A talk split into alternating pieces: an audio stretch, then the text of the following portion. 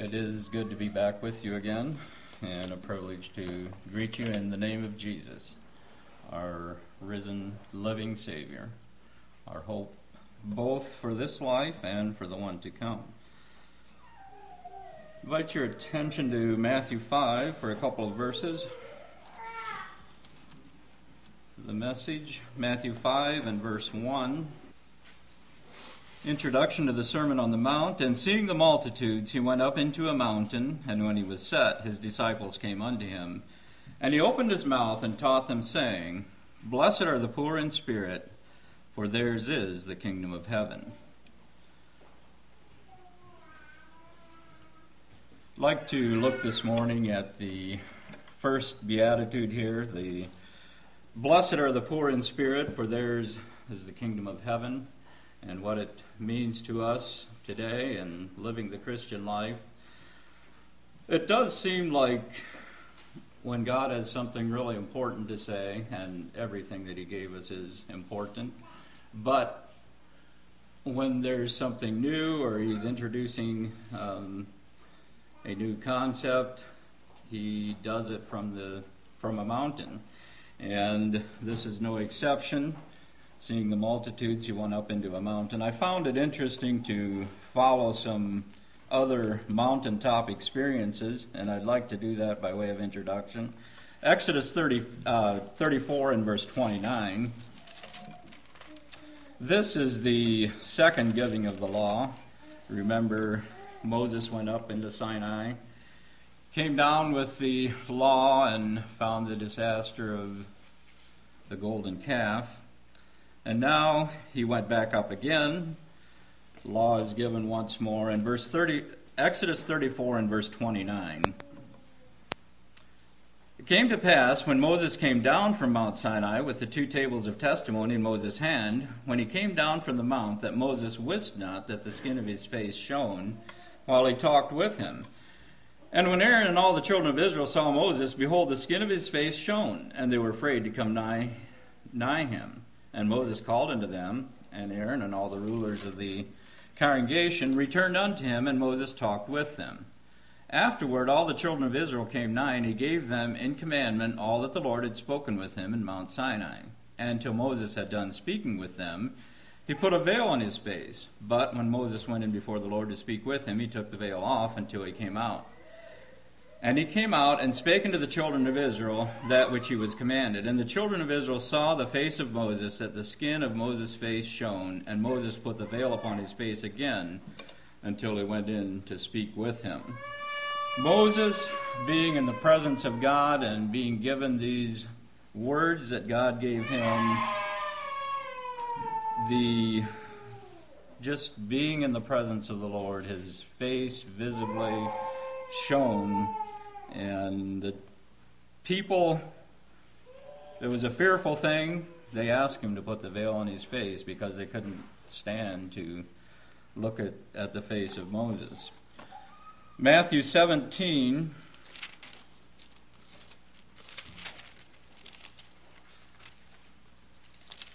Verses 1 through 8. After six days, Jesus taketh Peter, James, and John, his brother, and bringeth them up into a mountain apart. And he was transfigured before them. And his face did shine as the sun, and his raiment was white as the light. And behold, there appeared unto him, unto them, Moses and Elias talking with him. Then answered Peter and said unto Jesus, Lord, it is good for us to be here. If thou wilt, let us make here three tabernacles, one for thee, one for Moses, and one for Elias. While he yet spake, behold, a bright cloud overshadowed them, and behold, a voice out of the cloud which said, This is my beloved Son, in whom I am well pleased. Hear ye him. And when the disciples heard it, they fell on their face and were sore afraid. Notice again a very similar situation. Now, Jesus, being transfigured, and I believe it was the disciples were getting a glimpse of his divinity and his face actually shone. The interesting part is that we have with him Moses representing the law. God gave the law to Moses, Mount Sinai.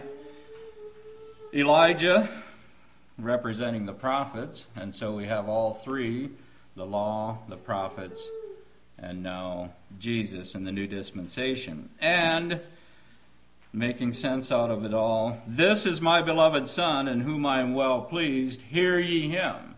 From now on, I speak through my Son. I speak through his life and through his words. 2 Corinthians 3 and verse 7. But if the ministration of death, written and, engraven in stones, was glorious, so that the children of Israel could not steadfastly behold the face of Moses for the glory of his countenance, which glory was to be done away, how shall not the ministration of the Spirit be rather glorious? For if the ministration of condemnation be glory, much more doth the ministration of righteousness exceed in glory.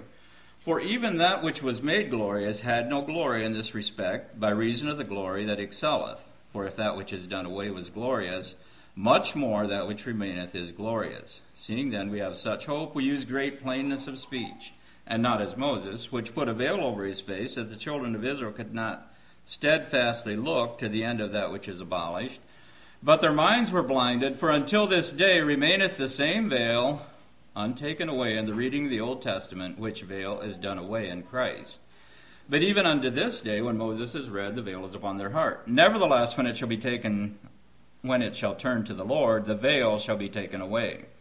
Now the Lord is that Spirit, and where the Spirit of the Lord is, there is liberty. But we all, with open face, beholding as in a glass the glory of the Lord, are changed into the same image from glory to glory, even as by the Spirit of the Lord. And this is another shining face. As we, in a glass, the veil taken away, we clearly looking into the, the Word of God and hear what Jesus left us. We, with open face, beholding that glory, are changed into the same image from glory to glory as by the Spirit of God.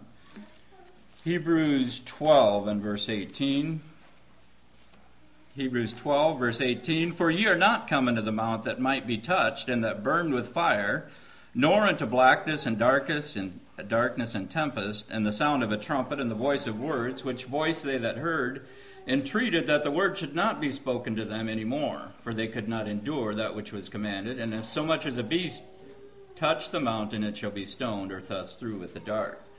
And so terrible was the sight that Moses said, I exceedingly fear and quake. But ye are coming to Mount Zion, unto the city of the living God, the heavenly Jerusalem to an innumerable company of angels, to the general assembly and church of the firstborn which are written in heaven, and to God, the judge of all, and to the spirits of just men made perfect, and to Jesus, the mediator of the new covenant, and to the blood of sprinkling that speaketh better things than that of Abel.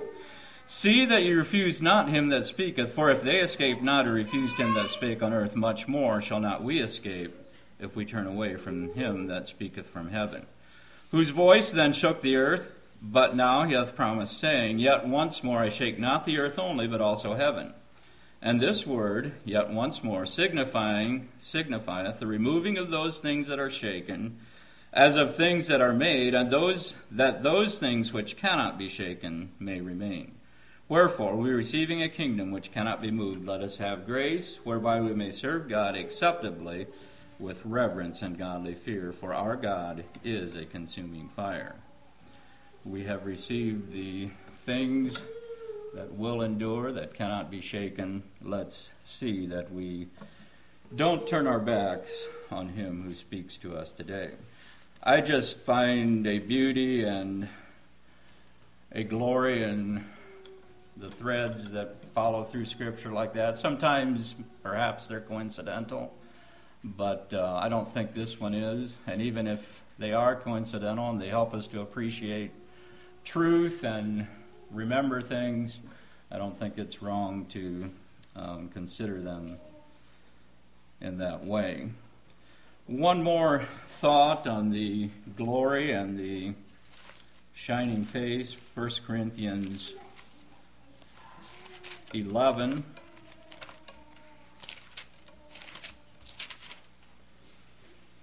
Passage that we addresses the veiling of our sisters, but it has a message in here for us as men directly related to the glory of the Lord and being changed into the same image from glory to glory.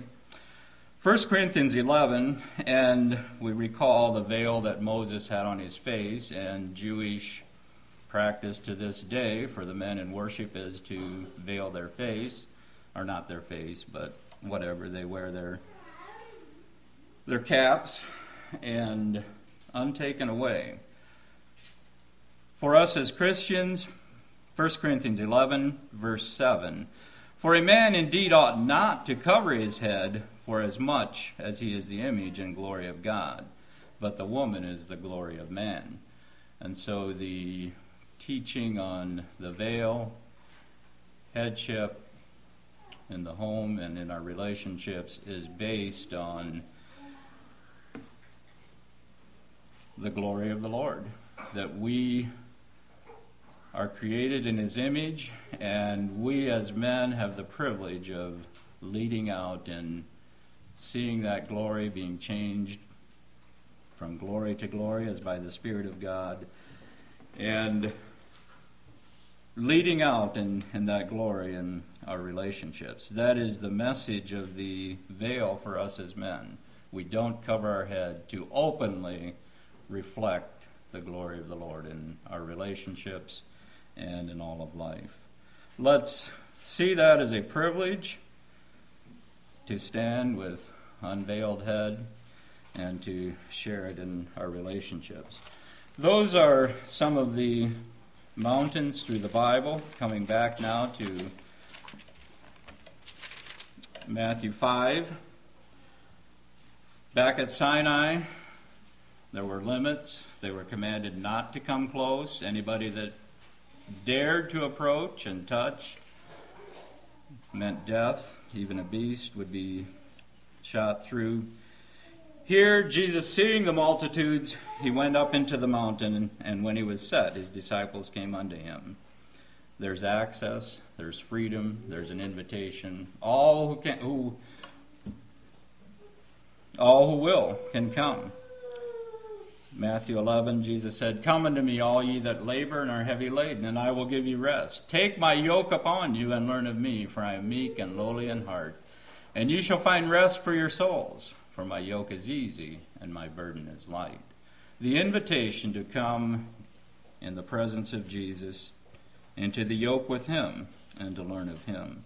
And I think that is the invitation on the, the Sermon on the Mount here. The idea of an openness to be in his presence. Sometimes we think that the disciples were so privileged, and they were, to be in the bodily presence of Jesus. But truly ours is the same to be in the yoke with Him and to learn of Him because He is meek and lowly, and we shall find rest for our souls in, in doing so.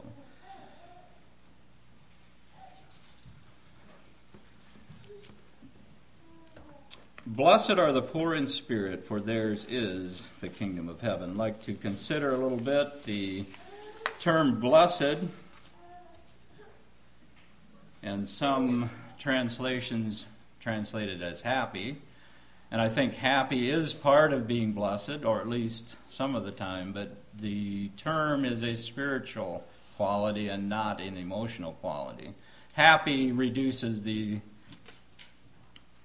takes quite a bit out of the, the teaching here from the Beatitudes.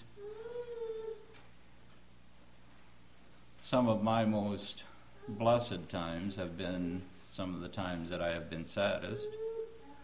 I think of the walking through the valley of the shadow of death and facing leading up to the death experience and the deathbed itself. Deep sorrow and sadness, deep struggles and fears and uncertainties, deep discouragements. But in the end, I would say that it was the most blessed experience that I've had.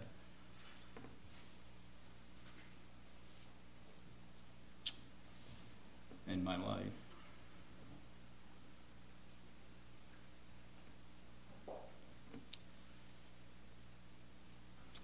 Truly to be in the presence of a Christian who is dying and going to be with the Lord is holy ground. And I I didn't expect to find that and and uh, realizing that we would need to experience death. I didn't expect to find a blessing. Well, I shouldn't say it in that way, but it surprised me the deepness of the experience and literally of being in the presence of the Lord and, and walking in holy ground. That is my challenge and when we read these Beatitudes, think spiritual qualities and not emotional. We can be happy one minute and walk out the door and something bad happens and it's all gone, it vanishes. Blessedness is a constant for the Christian regardless of the things that are happening around us.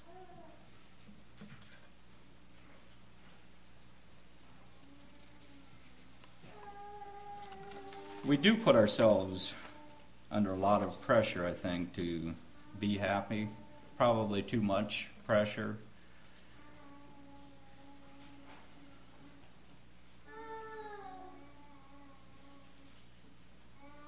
To be blessed, I think, gives us the freedom to weep with those that weep and to be honest about things that we're facing. Our tendency is to come to church and you you need to wear a smile, or people are going to wonder what's wrong with you.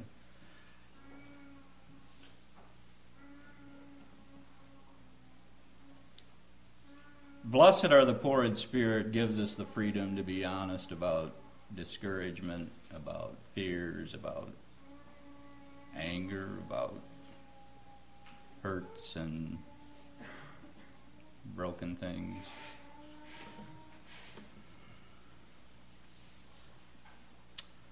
Blessed are the poor in spirit, for theirs is the kingdom of heaven. Who are the spiritually poor? And I said that wrong. The poor in spirit, there's a difference between spiritually poor, we don't want to be there, and those who are poor in spirit. But they have neither a high nor a low opinion of themselves, but rather Instead of their focus being on themselves, their focus is, is on God. To be poor in spirit denies the, both the pride of self accomplishment and the paralysis of self despair. To think that you are no good is just as wrong as to think that you are really great, because both conditions are stuck on thinking about myself.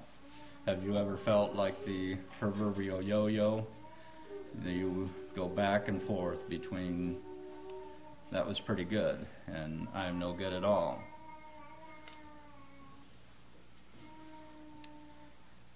Put the yo yo in the hands of God and it becomes steady and even, and that is to become poor in spirit. Our lives in the hands of God.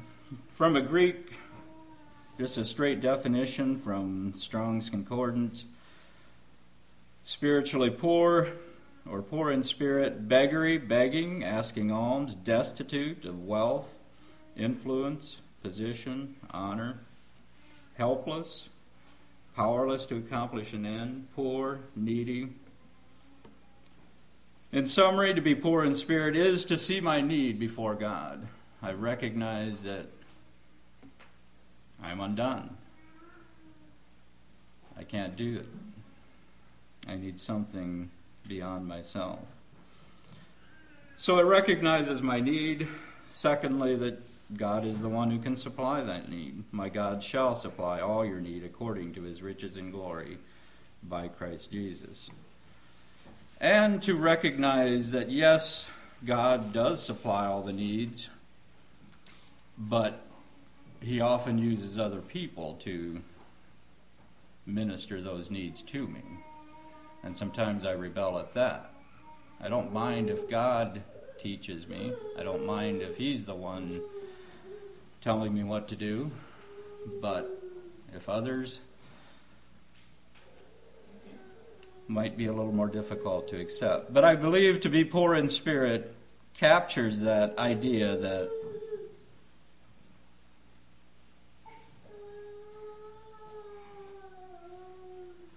I like to look across my congregation at home and think that every person in the audience has something, some contribution that I need. We stress and we tell people, you have a place to fill and you have a contribution to make, and that is true. To be poor in spirit also sees that my brothers and sisters all have something that I need and a contribution to make to my life.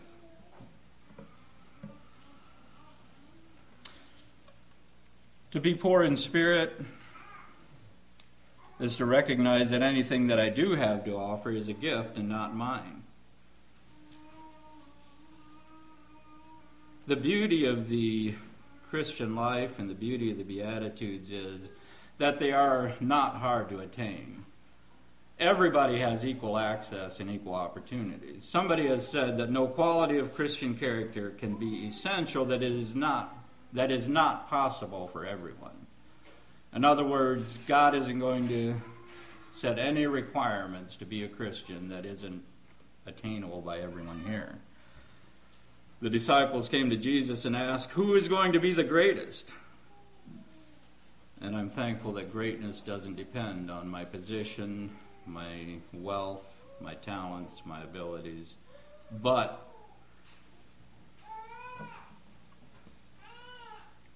it comes to those who are truly poor in spirit and is equally accessible to all. Think about it. If to be in the kingdom of heaven would depend on running 100 meters in less than 10 seconds, there would just be an elite few who could do it. If to be truly great would be to be a president or some position, one in 300 million in the United States. If to be truly great would be to be wealthy. But the qualities for true greatness are accessible to everyone on an equal level. And so, if you follow with Jesus, you'll find that the qualities for greatness are so easy they're almost disgusting.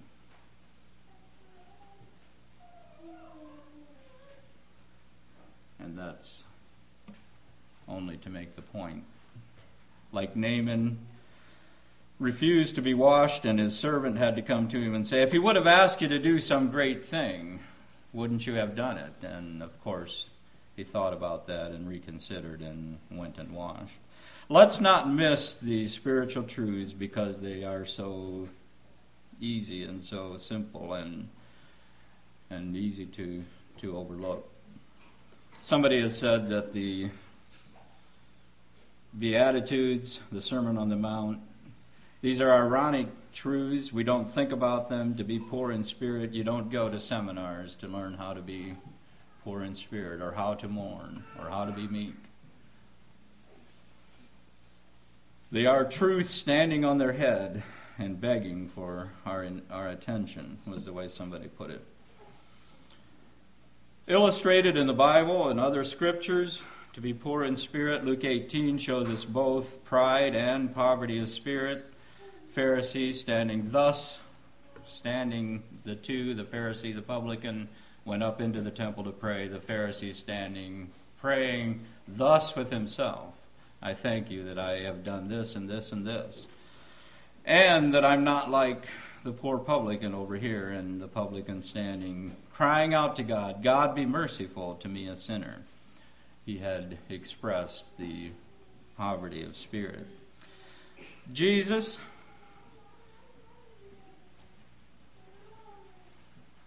we preachers preach and we teach and we, by the grace of God, try to practice what we preach and yet we have our human limitations. I cannot present to be poor in spirit as don't look at me to become poor in spirit. Don't look at me to know how to love. But Jesus could present these truths perfectly and completely and ask people to look at him, look at my life. And so he exemplifies to be poor in spirit. Who hath believed our report, and to whom is the arm of the Lord revealed? For he shall grow up before him as a tender plant, and as a root out of a dry ground. He hath no form nor comeliness, and when we shall see him, there is no beauty that we should desire him. He is despised and rejected among men, a man of sorrows and acquainted with grief, and we hid, as it were, our faces from him. Jesus, in teaching it, could perfectly teach because he perfectly exemplified the principles that he was giving. Some time ago, we read The Wheel on the School to our children, and I think it's been 15 years since we had story time. And I barely remember this, the story, but uh, the idea was that this is setting in Europe, Netherlands possibly, and the school was community was trying to figure out how they could get storks to build a nest on their on their school. I understand that to have a stork on your house or your place of business is a, a thing of distinction or honor or maybe even supposed to bring good luck, I'm not sure. But anyway, they weren't successful, and we're discussing, a community discussing how they could entice a stork to build a nest on their building. And one old grandmother spoke up and said, If we want to have a stork build a nest on our, our school, the best thing to do would be to think like a stork. if you want to be like Jesus, the best thing to do is to think as he thinks. Let this mind be in you, which was also in Christ Jesus. Being in the form of God, thought it not robbery to be equal with God, made of himself of no reputation. It was not robbery at all for Jesus to claim equality with God. If we would make that claim, we would rob God of quite a bit. But he was willing to make of himself no reputation, took upon him the form of a servant, and was made in the likeness of men. Take on the mind of Christ. See clearly who he is. And when we get a glimpse of him, I think we'll clearly see ourselves, and it will bring us to poverty of spirit. John the Baptist's testimony is significant. John 3 and verses 25 through 30, but his conclusion is his disciples came to him and told them that Jesus is teaching and all men are coming to him. And he said, That's not a threat to me. He realized that his work was to point men to Jesus, and if people were leaving him and going to to Jesus, that was fine. And his words, He must increase, I must decrease. That is a ratio um, um, amount, and, and I know we can't reduce Christian life to math, but this is as close as it comes to working. If that ratio is true in your life, that the Lord Jesus is increasing, the focus on self, and you will be coming small. He must increase, I must decrease.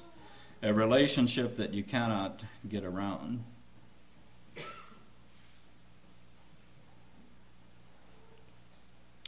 Story told of a girl, a young girl, who had a mirror in front of her bed that she could look into as she was lying in the bed, and the mirror on the wall in front of her, and a picture of Jesus on the wall behind her. And she discovered that when she looked in the mirror and she could see herself, that she couldn't see the image of Jesus behind her. On the other hand, when she turned and saw Jesus, she couldn't see herself in the mirror, and she explained this dilemma to her parents. When I see Jesus, I can't see myself, and when I see myself, I can't see Jesus. And that too is a truth that we do well to discover in our Christian lives. don't pursue, don't try to become poor in spirit. Learn to know God, learn to know His character, learn to spend time with Him. And when we see Jesus, we see God for who He is, I believe it will bring about humility and brokenness in our own lives.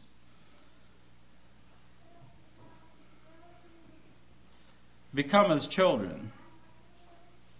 Jesus taught that except you become converted and become as little children, you shall in no way enter the kingdom of heaven.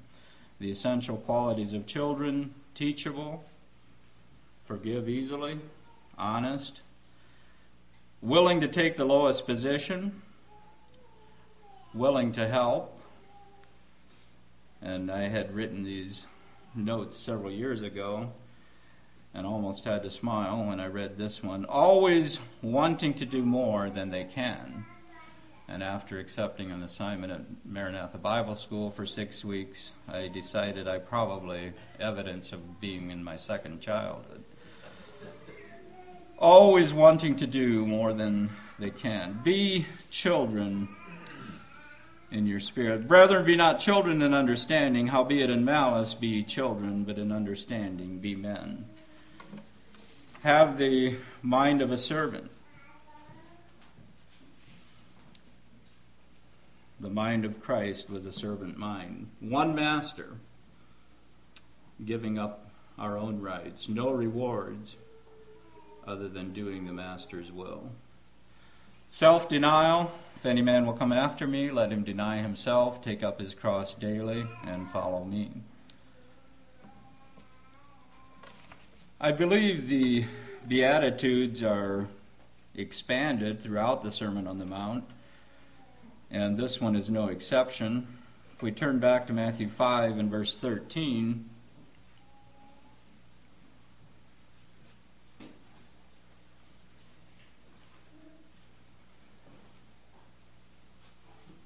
Ye are the salt of the earth, but if the salt have lost his savor, wherewith shall it be salted? It is thenceforth good for nothing, but to be cast out and to be trodden under foot of men. Ye are the light of the world. A city that is set on an hill cannot be hid, neither do men light a candle and put it under a bushel, but on a candlestick, and it giveth light unto all that are in the house. Let your light so shine before men that they may see your good works and glorify your Father which is in heaven. The poor in spirit realize that their value is only as they affect and influence and give them themselves to other people. Salt is of no value other than as it is added to other things. No one sits down to a bowl of salt. It needs to get out of its container to have its influence. As it goes out then and into other things, it does several things. It brings out flavor, it preserves, it creates thirst. You never sit down to a brilliantly flavored hot dish and explain about the excellent salt in the dish. The salt never gets the glory, but it goes to the cook whose planning and skill put the right amount of salt in the right place, or to the other ingredients. The salt brought out the oregano, the whatever. As salt, we don't get the glory, but God who sends out sends us out in his name.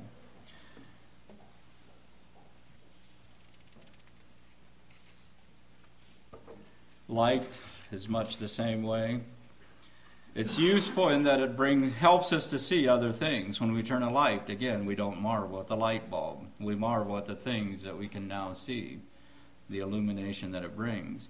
Those who are the light of the world go out into the darkness and help others to see the light of God by living out Christian principles in everyday life.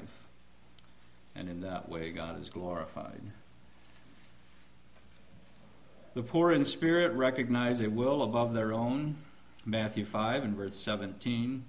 Think not that I am come to destroy the law or the prophets. I am not come to destroy, but to fulfill. For verily I say unto you, till heaven and earth pass away, one jot or one tittle shall in no wise pass from the law till all be fulfilled.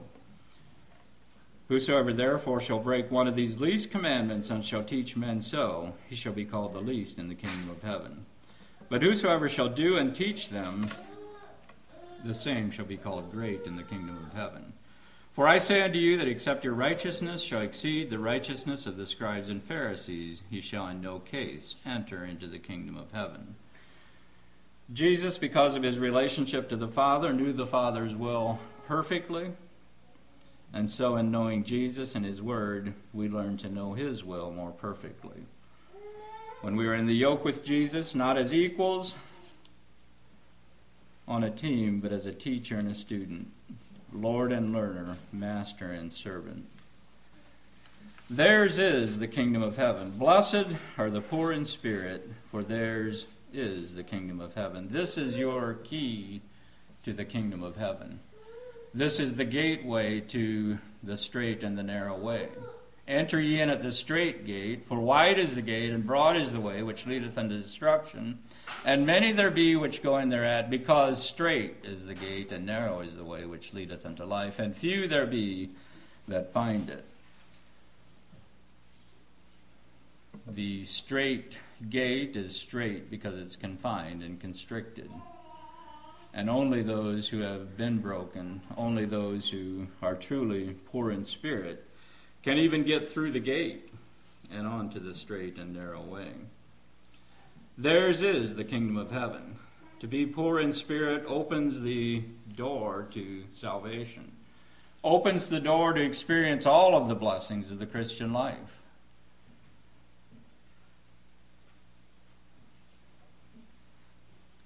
The First, uh, 2 Corinthians 3, the being changed into the same image from glory to glory, as by the Spirit of God. Humility and brokenness, to be poor in spirit, makes us conformable and shapeable to the image and to the will of God. It is essential that we be broken in spirit to conform to the image of God.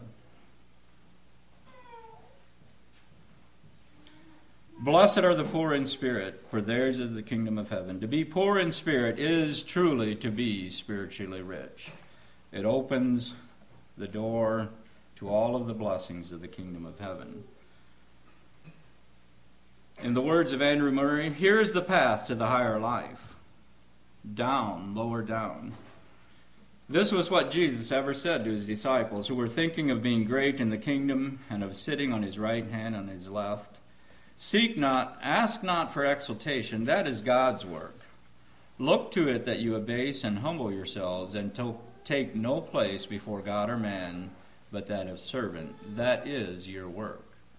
Let it be your one purpose in prayer. God is faithful, just as water ever seeks and fills the lowest place. So the moment God finds the creature abased and empty, his glory and power follow in to exalt and to bless. He who humbles himself, that must be our one care, shall be exalted. That is God's care. By his mighty power and his great love, he will do it. May the Lord bless.